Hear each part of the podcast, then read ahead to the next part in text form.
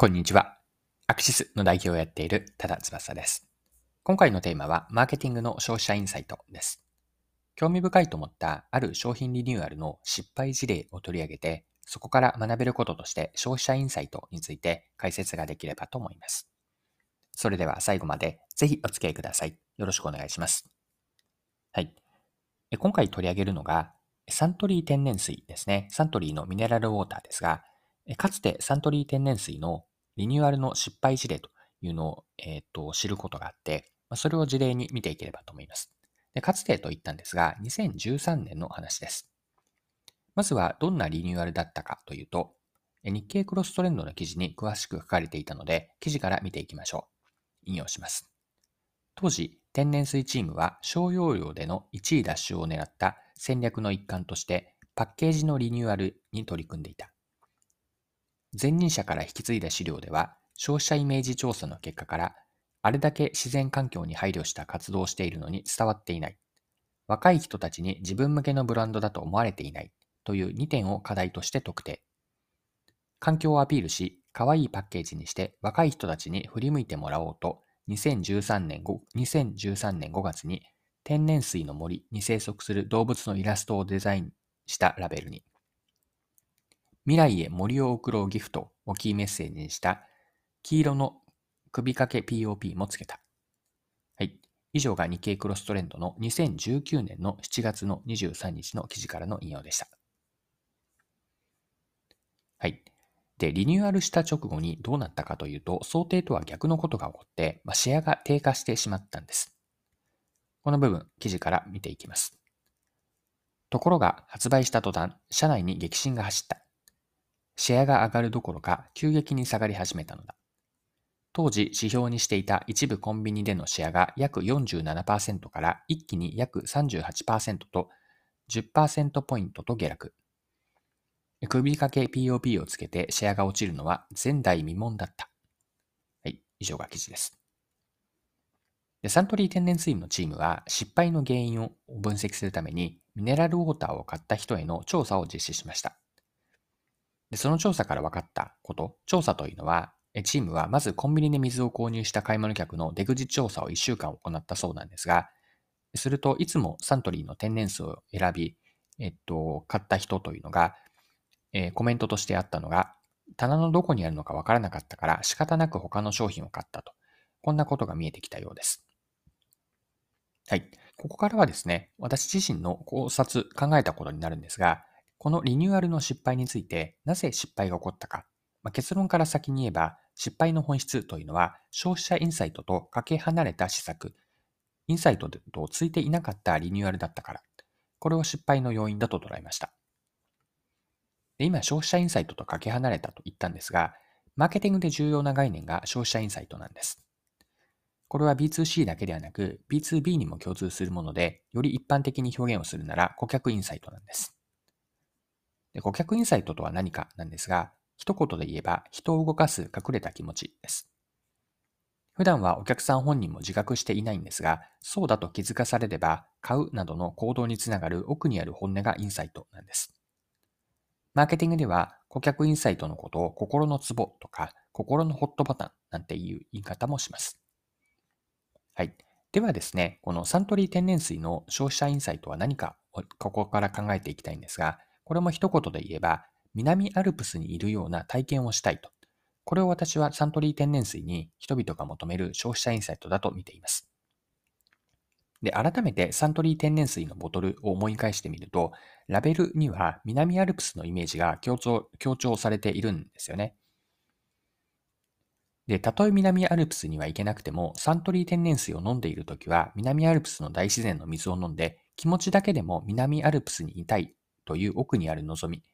これが消費者インサイトだと見ているんです。消費者はサントリー天然水を買っているんですが、同時にこれは無意識のレベルではありますが、南アルプスという大自然の体験を買っているんです。ここに価値があるからこそ、サントリー天然水は選ばれる、選ばれているというふうに捉えているんです。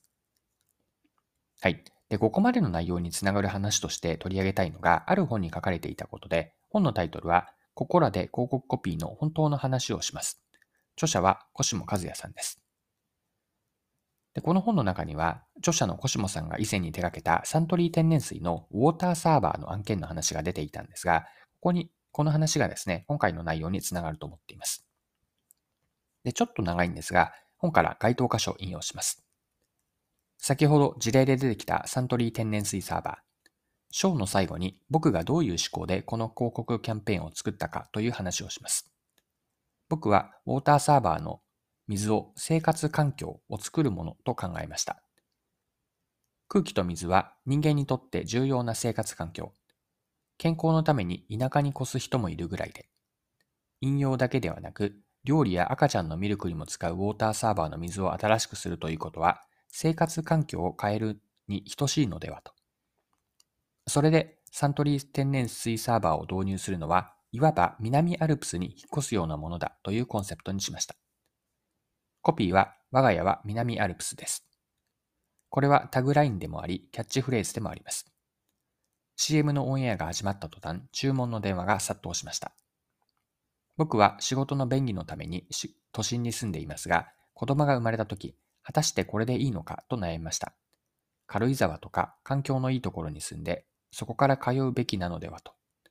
そんな気持ちは子を持つ親なら誰しも持っているものです。そういった親たちの心に刺さったのだと思います。物と人との新しい関係、天然サーバーと子を持つ親との関係をクリエイトしたわけです。はい。以上が書籍ですね。ここらで広告コピーの本当の話をします。この本からの引用でした。はい。で、そろそろ今回のまとめに入っていきたいんですが、サントリー天然水のリニューアルを取り上げたわけで、リニューアルが失敗してしまった本質というのは、消費者インサイトと施策の乖離と捉えました。南アルプスにいるような体験をしたいという消費者インサイトに対して、リニューアルとえっ、ー、と、首掛けの POP をつけた意図というのは次のような意図だったんです。リニューアルの狙いというのが自社がやっている環境活動、環境保護の活動をもっと知ってほしいと。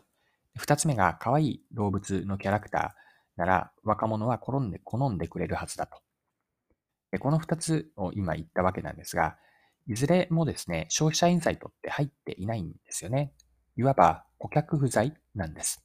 まあ、自分たち本位で売り手と買い手のギャップが生まれていて、消費者がサントリー天然水から離れてしまった。これが要因となって、シェアが低下しま、低下してしまったと。こんな捉え方をしました。まあ、そこで今回の学びとして最後に残しておきたいのは、自分たちがやろうとしていることは、顧客インサイトに応えるものなのか、これは常に意識することってすごく大事だなと、今回のサントリー天然水の話から改めて思わされたことです。はい、そろそろクロージングです。今回はサントリー天然水のリニューアルの事例を取り上げて、その失敗から学べることを見てきました。最後にまとめて内容をまとめておきます。キーワードは消費者インサイトだったんですが、消費者インサイトというのは消費者を動かす隠れた気持ちです。普段は消費者本人も自覚はしていないんですが、まあ、そうだと気づかされれば買うなどの行動につながる奥にある本音です。で学びとしてインサイトに応えるマーケティングをということを見てきたんですが、サントリー天然水のリニューアル失敗の本質というのは、消費者インサイトとリニューアルの乖離、まあ、ギャップだと見ました。